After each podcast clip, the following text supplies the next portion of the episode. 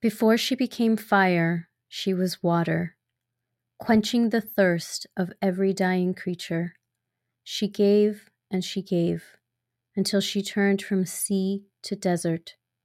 But instead of dying of the heat, the sadness, the heartache, she took all of her pain and from her own ashes became fire. Nikita Gill. Welcome y bienvenidos to About Consent, the podcast that sparks conversations about creating consent culture, boundary repair, sexual empowerment, orgasm equality, and raising a new sexually conscious and consent empowered generation. This is a safe, shame free, judgment free zone where both survivors and those who support survivors are welcome. I'm your host, Rosalia Rivera.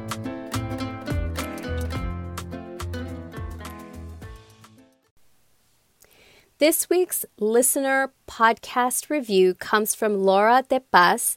Laura says every parent needs to listen, gives many great tips, and educates on many consent topics. It's time to change the taboo on sex education and consent teaching. Well, Laura, I couldn't agree with you more. It is definitely time to change this idea of sex education and consent being taboo topics this is a conversation that needs to happen in every home, in every school, in every community, and in all cultures. So, thank you for posting your five star rating and review on iTunes. I appreciate it more than you know. It is helping the podcast reach a wider audience. So, keep the reviews coming in, friends. I am so thrilled when I read them to know that this content is resonating with you, that it's making a difference, and it's helping you create consent culture in your world. So let's dive into the episode and get started. In this week's episode, I'm talking about parenting with PTSD. If you've never heard of PTSD, it stands for post traumatic stress disorder. I'll be referring to this and CPSD, which is complex post traumatic stress disorder. I'm talking about what it means, how it changes our parenting, and what we can do to have better communication with our kids. The reason I decided to talk about this this week is because I've been reading a book by Dawn Dowen and Joel Branch, who wrote a book called Parenting with PTSD The Impact of Childhood Abuse on Parenting. The reason I re- decided to read that book is because I work with parents all the time to help them navigate all the types of education that will help them prevent abuse for their kids, like body safety, boundaries, and consent, through my platform called Consent Parenting. I also teach them about grooming and for those of you who don't know what grooming is, it's the process by which predators work to break down the boundaries of children and their families to more easily gain access to be able to abuse them. Grooming is something that can happen both online and offline, by the way. But to refocus on parenting with PTSD, the experience becomes very unique because it can feel like you're walking through a landmine of emotions that make day to day life difficult. I believe parenting in general can do this. It can bring up a lot, whether you are a child abuse survivor or not. I think everyone has their own parenting issues because of the way that they were raised, and everyone has their own kind of baggage. But what makes parenting with PTSD and complex post traumatic stress disorder harder is trying to navigate the many triggers that are brought up when we realize that our own children face the possibility of those same traumas happening to them. And the way that we deal and cope with those triggers and emotions will dictate how we parent our children. To be more specific, I mean to say that it will dictate whether we become more overprotective or perhaps more controlling or perhaps paranoid and overbearing. It will dictate how we communicate with our children, or how we don't communicate with our children. It will also dictate what we are willing to learn about and protect our children with information, or if we will shy away from it because it's just too overwhelming. We then realize that we are afraid to act in any way at all because it feels like you're damned if you do and you're damned if you don't. And we're afraid of repeating history. I mean, the thought alone of that is sheer torture. So we become fearful about how appropriate or inappropriate our affection is for our children. I mean, there's times where parents may feel like hugging or kissing them is going to lead to other things because not that they have, of course, any ill intention. I mean, there's just this deep seated fear that although your intention is never to hurt your child, you may somehow unintentionally do it or somehow unintentionally become your own abuser. These prospects are terrifying, and most CSA, which stands for Child Sexual Abuse Survivor, uh, do experience this at some point or another, whether they admit it to people or not.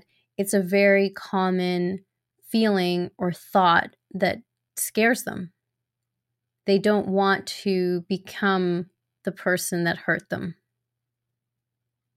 Now, most parents that grew up without the big T's, without big T traumas, have many parenting struggles. You know, I, have mentioned that before. I mean, those issues are hard enough. Just everything that parents have to learn, uh, you know, just even having to do with how to feed your kids and you know what education they should be getting at what point in their lives and you know making sure that they're socialized and i mean there's a million things that parents are always thinking about. But the layer of CPTSD and PTSD adds such a weight that it feels like it begins to feel oppressive. Some parents deal with this by checking out and ignoring their emotions, hoping it will all go away. They become numb. A lot of times, this leads to substance abuse. Other parents deal with it by obsessing and developing even more severe forms of anxiety, which can then, you know, lead to other health issues that are beyond mental and emotional, that are more physical, that have manifested into chronic conditions. I was going down that road about three years ago. And it was at that time when I was getting ready to put my child in summer day camp so that I could work and continue running my marketing business. So I was uh, running an agency at the time. School was over and he was no longer in daycare. So, you know, which daycare was a place that I felt I could trust, but he was now too old to be accepted there again, so I had to find somewhere else. And I found a reputable summer science day camp. I was very happy about this. I knew the people that ran it, but I didn't know everyone else that worked there. I didn't know the camp counselors. A lot of them were teens that were volunteering from high schools and I mean, that wasn't something that I had initially thought about. I had thought about the fact that my child loves science, and so I thought this was a great fit. They started at five. He has turned five, so it was great. It just wasn't a point either where I had even started dealing with my own abuse when I was a child in fact, I had foggy memories that I had felt were almost like a dream or something in the background, and I just never had the time or the desire to confront any of it. So I enrolled my child in this science summer daycare, day camp. And the day came, you know, the day before when I had to bring him to drop him off for his first day. And I remember we were driving somewhere, and all of a sudden, the anxiety, this feeling of anxiety, started to rise inside of me. If you're familiar with anxiety, you know what that feels like. I suddenly started feeling like I couldn't trust anyone. And I got this like tightening in my muscles. It's almost like a mama lion getting her body ready to pounce. But my human mind is confused with the fact that there is no one to pounce on. So you start to wonder who is it that this fight or flight response is for? So then, of course, you just start to feel silly for being so suspicious of everyone. And in that moment of being so self dismissive, my brain decides to send me some visuals of news articles that I've read about unsuspecting parents learning about the trusted camp counselors and the abuse that's been going on for years, or other sensationalized articles about child sexual abuse happening in you know institutions that people thought were safe. So those images race through my mind and then my heart starts going again. Really fast you know deep down that people that you least suspect are the ones that can indeed commit the most heinous abuse and you know this because you're a first-hand witness and so I did what any survivor parent would do I panicked. I got anxious and started to feel the adrenaline slowly flood my entire body. And again, my heart started to race. The tense muscles, the lack of oxygen to my lungs. And it was then that I had come to terms with oh my God, what have I done? Signing up my five year old for a day camp. What kind of crazy mother was I? Do I even care about my child? I sat with this panic for the rest of the evening, wonder if I should cancel the whole thing or tell my son in a state of panic not to trust anyone. Don't be overly friendly with any counselor. Don't go to the bathroom with anyone. Don't go anywhere alone with anyone. And as I thought about it more, I went from feeling anxiety to a deep sense of paranoia just kept going back and forth and back and forth. I wonder if you can relate to this as I'm telling you this story. I was even afraid to express my concerns to my husband because I didn't think he would understand, and I thought he would think that I was paranoid. He's not a survivor.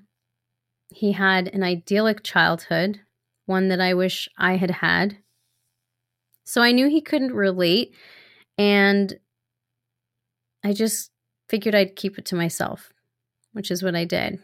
I powered through and I decided to just give my son some basic safety rules because I knew that he was really excited to go and I didn't want to disappoint him. This episode is brought to you by Consent Parenting, my online platform for survivor parents to learn how to keep their kids safe from abuse. Did you know that children of survivors have a five times higher chance of being abused? Because survivor parents don't know or learn the tools to prevent abuse. They tend to overprotect instead of empowering and preparing. You can change the statistics by becoming an educated parent. Enroll in my Child Predator Protection Masterclass to learn the three things you can do to protect your kids from predatory online and offline grooming so that your kids are not targeted and you can prevent abuse. This is for parents with kids ages 2 to 18. Use code PODCAST to get 50% off this class by signing up when you go to aboutconsent.com forward slash protect. Link is in the show notes. Now let's get back to the show. So the next day, I realized that after dropping him off, which, by the way, is a whole other funny story unto itself. But I realized that, you know, I had to prepare him as best as I could in one hour, which, by the way, is as much attention as I could hope for from a five year old. And that was asking for a lot.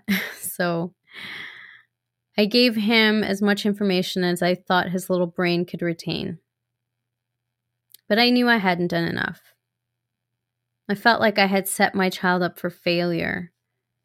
And I spent the entire day feeling guilty, thinking about what I could do, what I needed to do, what options I had. And that was what sent me on the trajectory of where I am today as a consent educator because I started to educate myself on the topic of body safety and abuse prevention. I continued to have many triggering moments. I even had moments where I stopped for chunks of time because I needed to process. I needed time to absorb and decide how I could possibly teach my child about sexuality. What I needed to do the options that I had were many, but I didn't have support. And that was something that I realized in my journey was part of what I needed. Now, I'm a very determined person, I think by nature, to move through difficulties and challenges and pain. And I was motivated by the fact that I knew I needed to break the cycle. I couldn't allow the same thing that had happened to me, that had happened to my mother, that had happened to my sister, that had happened to my brother, to happen to my children. And so, despite the fears and the anxiety and the paralyzing moments, I pushed through. And as I started witnessing my children's understanding of their own empowerment, of their rights, this shift happened. And he gave me the biggest hope in the world that I had broken the cycle. And then it made me realize that it's possible for others. It gave me the hope that PTSD is not a final diagnosis that stakes claim on the next generation.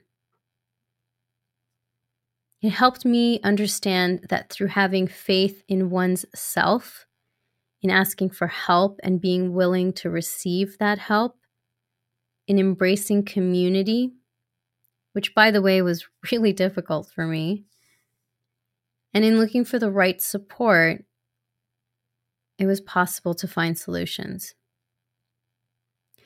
And so, the reason I wanted to make this episode, after reading that book, after talking to so many parents, working with them, helping them navigate their own PTSD, I wanted to make this episode to remind you that if you are a parent with PTSD or CPTSD, there is a light at the end of the tunnel, and it is possible for you to empower your family. No matter where you are in your parenting journey, it is possible. So, I want to invite you to ask for help. I know that that can be one of the scariest things to do. But scarier is dealing with the constant anxiety and paranoia and overprotecting and not being able to communicate with your child in a way that deepens your connection. What tends to happen is that parents overprotect and they don't communicate, and the lines of communication with their children keep shutting down. Their child starts to resent the fact that their freedom is restricted and that they aren't being told why, they're just being told what and how. And this creates a wedge and resentment, and that communication, instead of creating more of a connection, actually creates more of a separation. And I know that that's not what any parent wants. So I invite you to seek out the support that you need, to start reading the books that can help you, the tools that can give you the language, that can give you the guidance that you need to step into this process of empowering your child, to take that mama lion energy that you hold inside that is that power in you to protect your child and utilize it to take those brave steps of empowering your child instead of just overprotecting them. Because you see, in the long run, Very similar to what happened to me with my mother, who's a survivor, who overprotected us and couldn't explain to us why, couldn't talk to us about sexuality, couldn't talk to us about the dangers or about our rights because she didn't even know what those were. She didn't realize that she had those rights. She hadn't learned to implement and uphold her boundaries. So, how could she teach us? And so I didn't grow up with any of that. And I didn't know that I had those rights and that I could say no and that I could change my mind, that consent can be withdrawn at any time. Had I known that, I wouldn't have been abused later when I was 17. So it isn't just about protecting our kids today, it's also about empowering them for the future. And that takes us being brave and pushing past our fears and through the fears to get to the other side. And as we empower our children, we empower ourselves.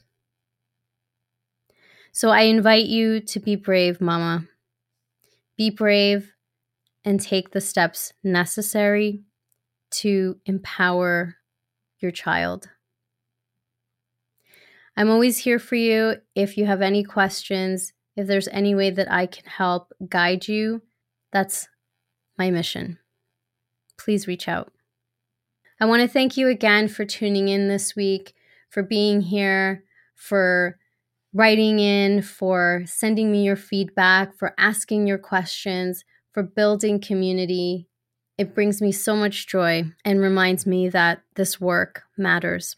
I look forward to connecting with you in the next episode.